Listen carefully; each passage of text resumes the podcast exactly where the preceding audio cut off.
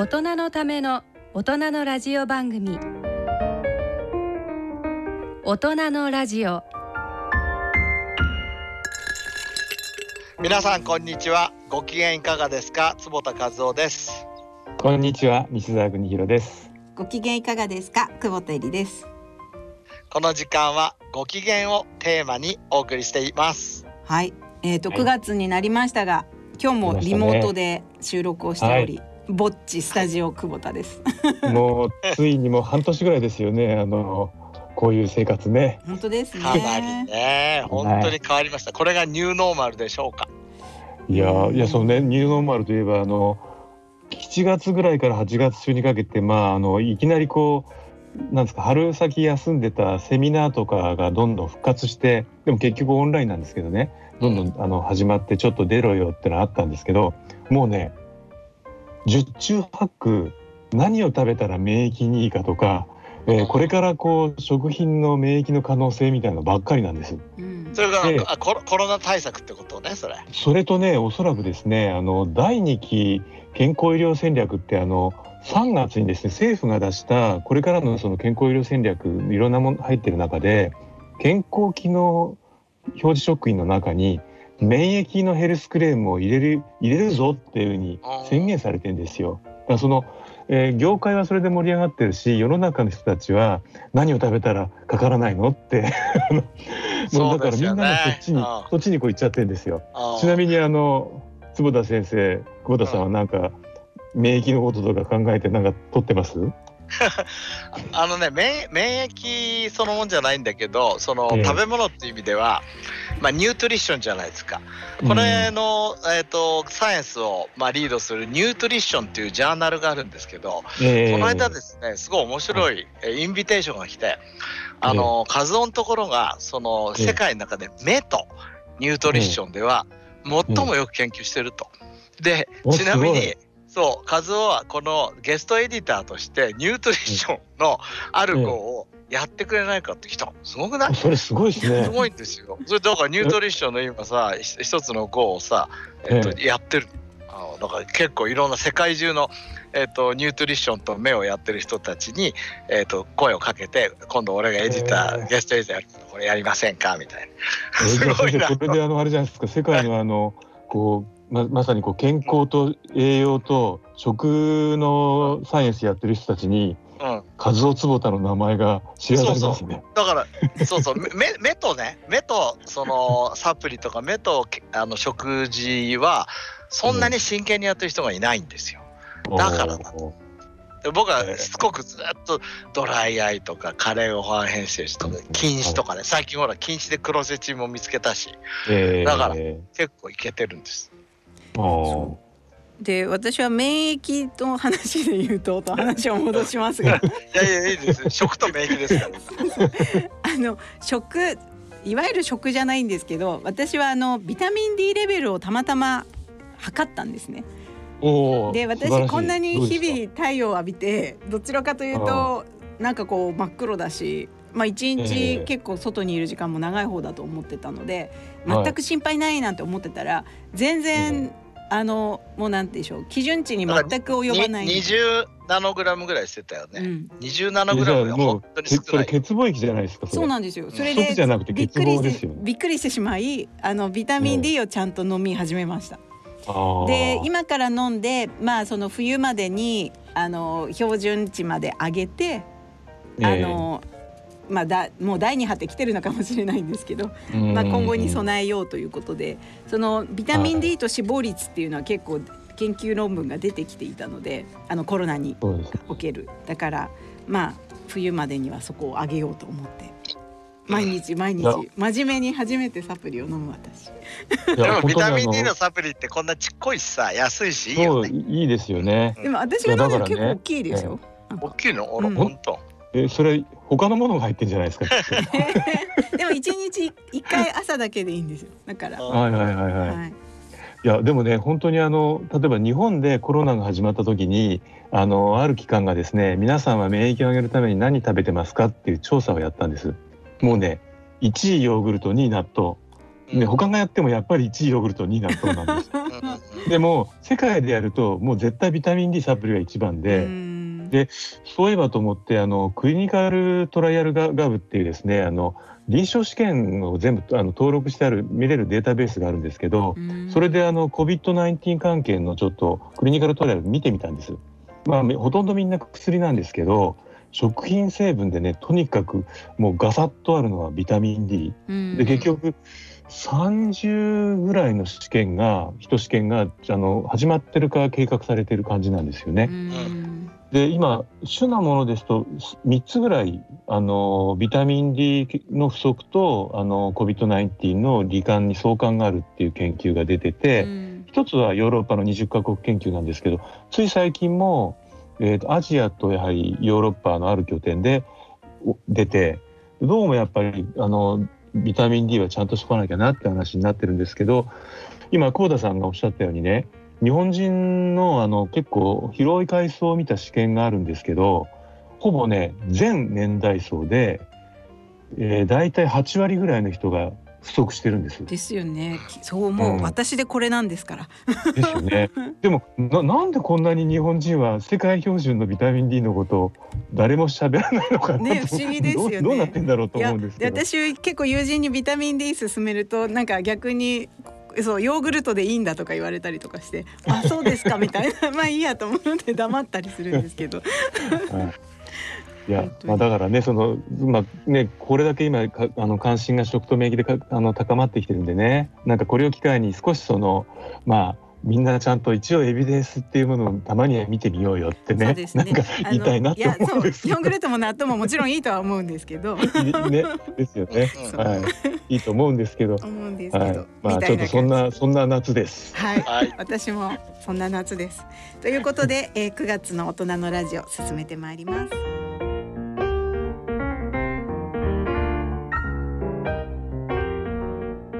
大人のための大人のラジオこの番組は野村証券ほか各社の提供でお送りします。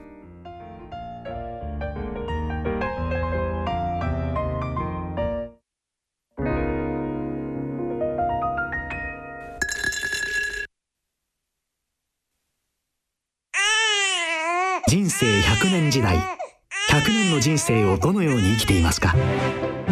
大きくなった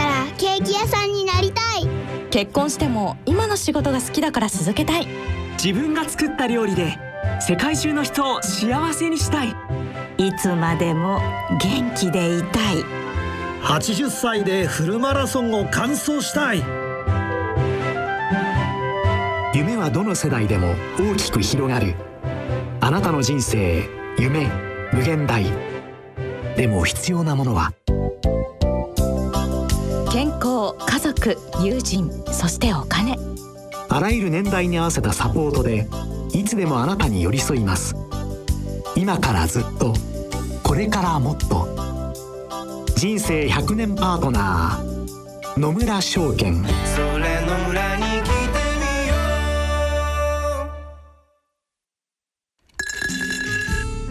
う。大人のための大人のラジオ、えー、ゲストのコーナーです今回は8月7日の放送に引き続き慶應義塾大学耳鼻咽喉科学教室専任講師の藤岡正人先生にご出演をいただきます。えっと先月はえっとコロナ禍の耳の疲れからですね、あの難聴にいい栄養素の可能性は今研究の中であるのかみたいなお話で盛り上がって終わったんですけれども、えっと今日はまずあの2017年に世界的な科学誌であるランセットコミュニケーションズにえーと、認知症へのリスクファクターとしてあの中高年の難聴っていうのが出たんですけれども、うん、この辺り、えーと、私としてはなんかこの老人になった難聴ではなくて中高年時期の難聴っていうのがどうしてこう認知症と関わるんだろうっていうのがすごくあの少し不思議だったんですけどこの辺りの話から藤岡先生伺えますでしょうか？はい、えーまあ、リビングストン先生があのまとめたまとめて報告されたあのランセット系の雑誌のですね非常にインパクトがあったあのスポーツだったと思うんですけれども、あれは、えーまあ、認知症の中で予防ができる要素できない要素があると、まあ、当然遺伝は予防できないと。で予防ができる中で例えば教育なんかもそうですね。予防できるの。予防というかまあ対処できるものだと。でその中でいろいろある中でじゃあ一番その介入できるものインパクトが強いものが何かっていうと例えば年取ってからのあの喫煙とかですね。そんなものよりも実は難聴に最初から入っていく方がよっぽど発症を抑える要素があるということで非常に大きなインパクトがあった。あれですねただ臨床医からあの難難聴の患者さんを見ている医者からするとああなるほど納得かなっていうあの現象でして、うん、患者さん難聴の方が、まあ、私たちのところにいらっしゃってまあ、いろいろお話を伺うと必ずみんな言うことが決まってて特にある程度高齢になると。あのどうもね聞き返すのが億劫になるって言うんですよね。で聞き返すのやめ、うん、でなんか外に出るのもなんか外に出るのがなんか申し訳なくなるって言い出して、まあ、これ危険なんですね。あの、社会とのまあ、いわゆるアイソレーションですよね。社会から孤立していって引きこもっていってということで、まあ、高齢者の実際あの不安障害のリスク因子でもあるんですけれどもやはり外からのコミュニケーション情報がなくなっていくという意味では難聴っていうのは非常にあの効率の良いよろしくない因子ということなのかなというふうに思っています。うん。あのこれ出た時なんで視力が入ってないんだと思ってすごく眼科医としては怒ったのを覚えてるんですが。で慶応の眼科でなんかリベンジしようと思って医学研究やったらあの女性は確かに確か難聴の方がすごい効いたんですが男性では視力障害が結構その認知症の発症と僕たちの研究ではですね関係してたんですがこれ男女差って藤岡先生なんか気づいてることありますか？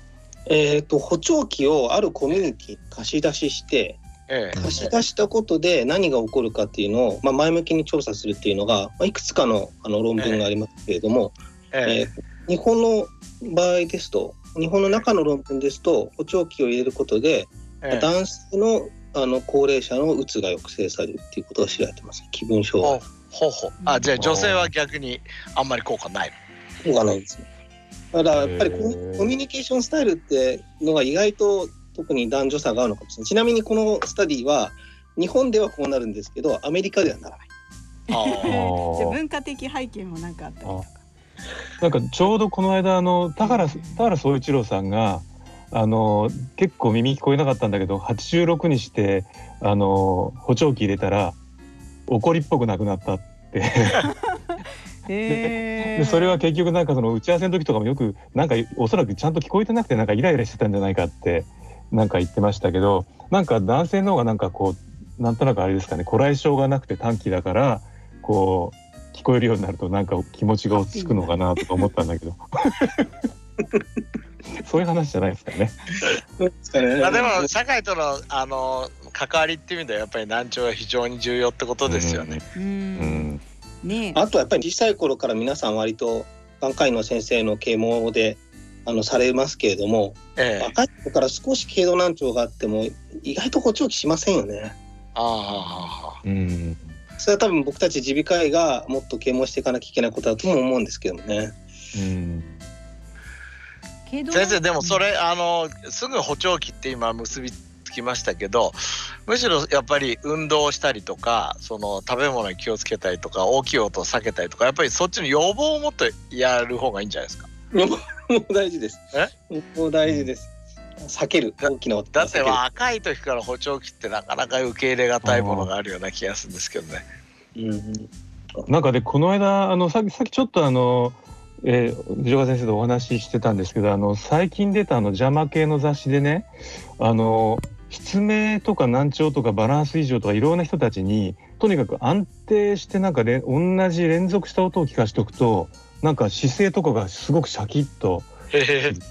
だからそれが目が悪くてもあの安定した音音を聞かしておくとあのバランスが改善するっていうのがあって面白いなと思ったんですけどね。だから結局その耳が耳に逆に言うとその前後にこう動くような音をずっとヘッドホンで入れるとみんな結構ちゃんと立ってらんなくなっちゃったりとかそういう意味ではこうおそらくバランスみたいなものにすごく関わるから聞こえないとなんかなんですかね本当に行動半径が広狭くなっちゃうのかなって気がしたんですけど。はい。どどうなんでしょうね先生。バランスと耳って二重の意味で多分あの施設で一つは聞こえのセンサーとバランスのセンサーって耳の中の同じところにありますんで片方悪く、もう片方悪くなりやすいんですね。実際、あの三半規管ってよく言われるところと聞こえの神経系は神経が連絡していることも知られていますしそういった、あのまあ体の作りとしてあるのが一つ。であともう一つはですねあの、まあ、私たちの空間認識ですよね。あのまあ、重力もそうですし、うん、外からの音の左右もそうですし視力目からの認識もそうですし私たち空間感覚っていろいろ統合して空間感覚を作っているので、うん、なのでちょっとふわふわしたところであのバランスの検査すると当然落ちますし目つぶると当然落ちますし、うん、そういったいろんなものが総合的になってバランス感覚って取れてると思うんですよね。うん、目閉じただけでそんなに違うものなんですね。違いますね。ねでもそれにしてもやっぱりねあのさっきのあの坪田先生がななんで目じゃなくて耳なんだじゃないんですけどあの前の本当にあのランセットは確か難聴がもう10%近くなんかこうそこで介入すればってのは確か9%ですよね、うん、そうですよね、はい、そのくらいの数字が出てて結構なんで耳がこんなにね、その変えられる要素の中で、ね、そうですよね。だからすごくびっくりしたんですけど。ね、で藤岡先生の教室ではそのだから難聴に対して再生医療とかをなどを応用してなんか革新的な研究をいくつかされているというふうに伺っているんですけれどもあの多分リスナーの方耳の構造とかもよく分かっていない方も多いと思うので なんか耳のどこにおけるどんなあの、えーと、その治療というか法を今検討中なのかとかっていうことをちょっと教えていただけますか？まあ、私たちの音っていうのはこう耳たぶの中から入っていって奥でよく言う鼓膜を震わせて骨が震えてで聞こえのセンサーに入ってる。んですね内耳という聞こえのセンサーですけれども、あの鼓膜に穴が開いてるとかですね骨の動き悪いとかは手術でよくできるんですけどその奥の音を神経活動に変換するところはですね見えないアプローチができないアクセスしようとする時にもドリルで削っていかないといけないですね。そういったところに対してまあ、どうしていこうっていうところを、まあ、私たちは研究していると。なるほど。じゃあ内耳の中、えー、そうですね内耳の中ですね。はい。で一つは、まあ、あの見えないところですからじゃあ見えない細胞を作っちゃえばいいんじゃないの？ということで、うん、採血から、まあ、あの山中先生、えー、京都大の山中先生有名な手法ですけど iPS 細胞という細胞を作って iPS 細胞から耳の細胞を作るということで、目の前の人の耳の中の本来見えないものを、えー、培養の皿お皿の中で、えー、作ってあげてでこの細胞何に弱いのとかですね。どんな薬だと元気なのとかですね、うん、そういうところで薬していますね。なるほど。どのあたりの細胞？はどうぞ、はい、いやいや再生医療にはどうやって使うんですか？ど、う？ん、あの移植したりっていうのは、ね、目ではこの間の高橋正恵先生が初めてねやったようにその直接植え植えるっていうのがスタートしてるんですが耳はその先生の作ったとこやつを植えるっていうような概念はあるんですか？細胞を植えるのはかなりあの手術しなきゃいけなくてやっぱり目は表面にあるのでそれが最高的なメリットだと思うんですけど難しいとは言われてます。ただ神経が弱っているところに対して神経を移植しようというチャレンジをしている、まあ、グループがあります。うん、なので私たちは兄弟でやっているのはむしろこの細胞のまあもうちょっと元気になってもらうような耳のに効く薬を探すとかですね、うんうん、そういったあの使い方をしているんですけれどもこの技術の使い方の方向性だと思うんですけれども。いわゆる iPS 創薬っていう方向に向かってるわけですね。そうですね。創薬になりますね。で再生させようとするにも再生させるような薬を探すっていうアプローチあまあじゃあそのインサイチューで中でそその人のちょっと残ってるようなステムセルを元気にするとかそういう概念で進められてるわけです、はい、おっしゃる通りです。じゃあいろいろな細胞をターゲットにされるんですか？なんかあのもののこう本とか読んでるとあの有毛細胞っていうんですかね？あのこれがすごくその加齢性難聴の原因細胞でこれがあの傷ついちゃうともう一番大きい原因なんだみたいなのも書いてあったりするんですけどそのターゲットは有毛細胞っていうそのものなのかそれともなんかこう他のこう細胞をターゲットにした方がよく効くのかそういったなんかこうとこってあるんでしょうか？えー、耳のこの内耳というところの中にはだいたい50種類ぐらい細胞があると言われていて、はあ、でどの細胞もまあみんな頑張っていてそれぞれが落ちると少しずつ聞こえが悪くなるんですけれども特にこの有細胞というこれ音を神経活動に変える細胞そのものなので、ダイレクトに減ってしまうと聴力悪くなるしあとこの細胞は生え変わらないんですね。で逆に言うと、まあ、細胞があの決まった数だからこそ音を効率よく振動を増幅するようなメカニズムが働いてくれていて再生させるという意味では有毛細胞が世界的に一番のターゲットなんかもっともっとお話を伺いたくなってしまったんですが今日今日もまたお時間になってしまいました。で今日藤岡先生あの2回のご出演だったので今日が最後なんですが最後あの西澤さん坪田先生何か最後お聞きしたいおいたことはありますか？いやいやお願いしたいことはあの最近ね先月もちょっとお願いしましたけどぜひちょっと耳が聞こえなくならない前に飲むサプリとか薬剤をぜひ開発してほしいなと 私自身で飲みます。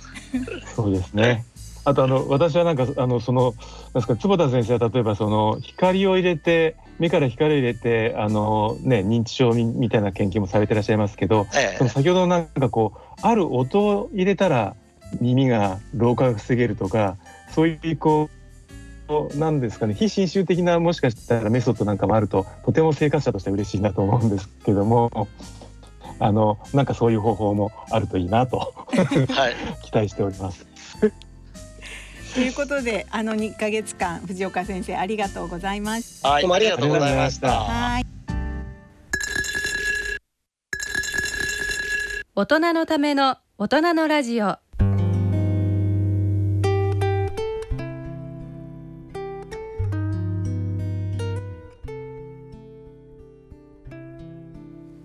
ということで今日の大人のラジオはあの藤岡先生がね、難聴と認知症の話なんかをしていただきまして本当に、はい、うん、難聴は予防していけよういくように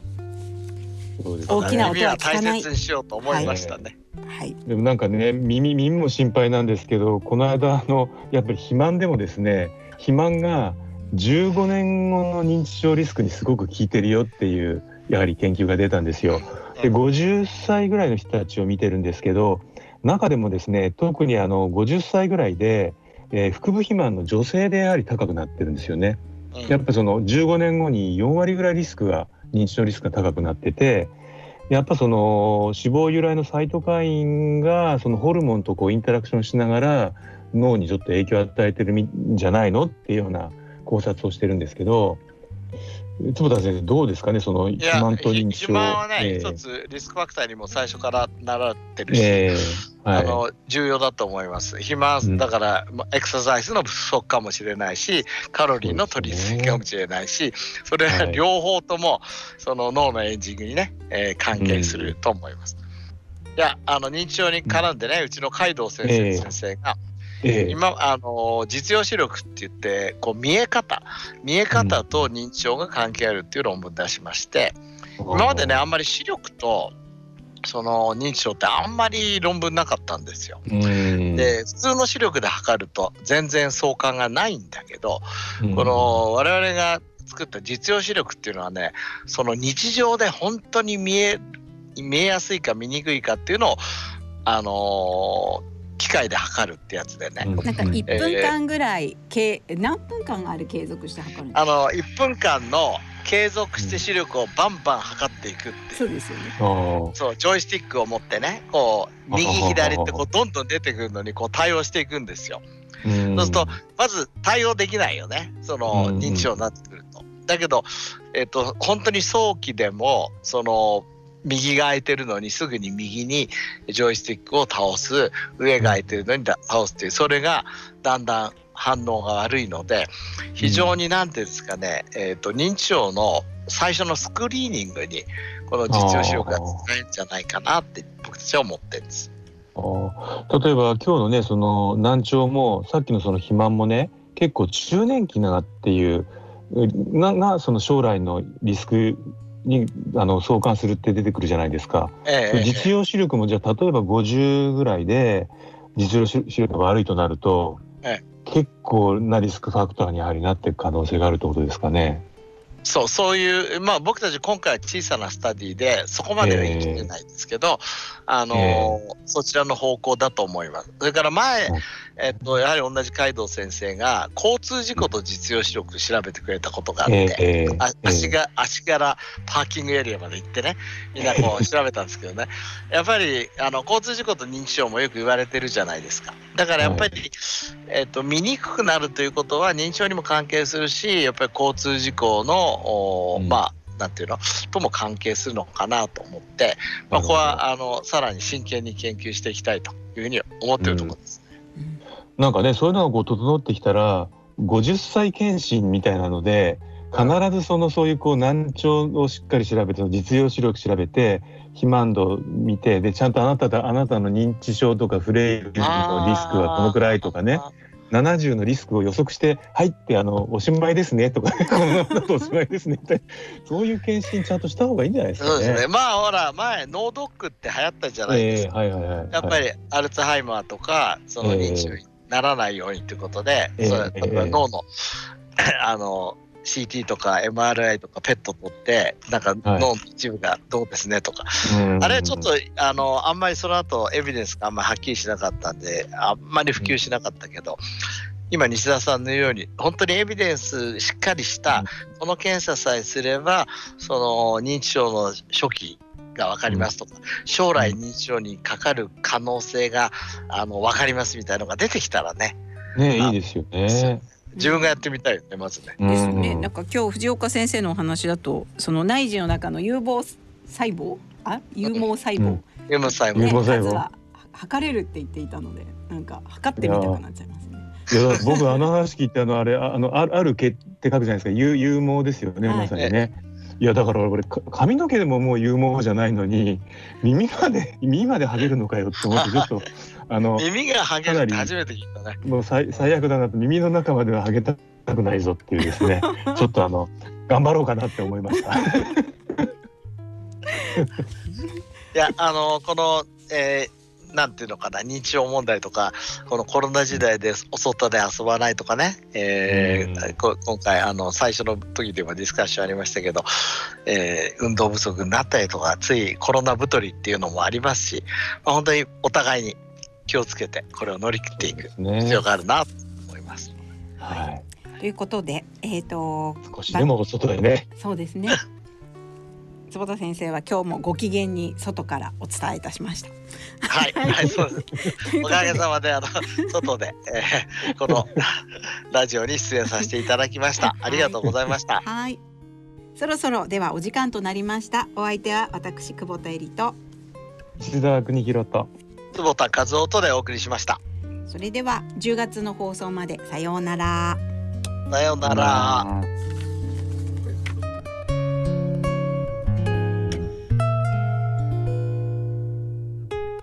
大人のための大人のラジオこの番組は野村証券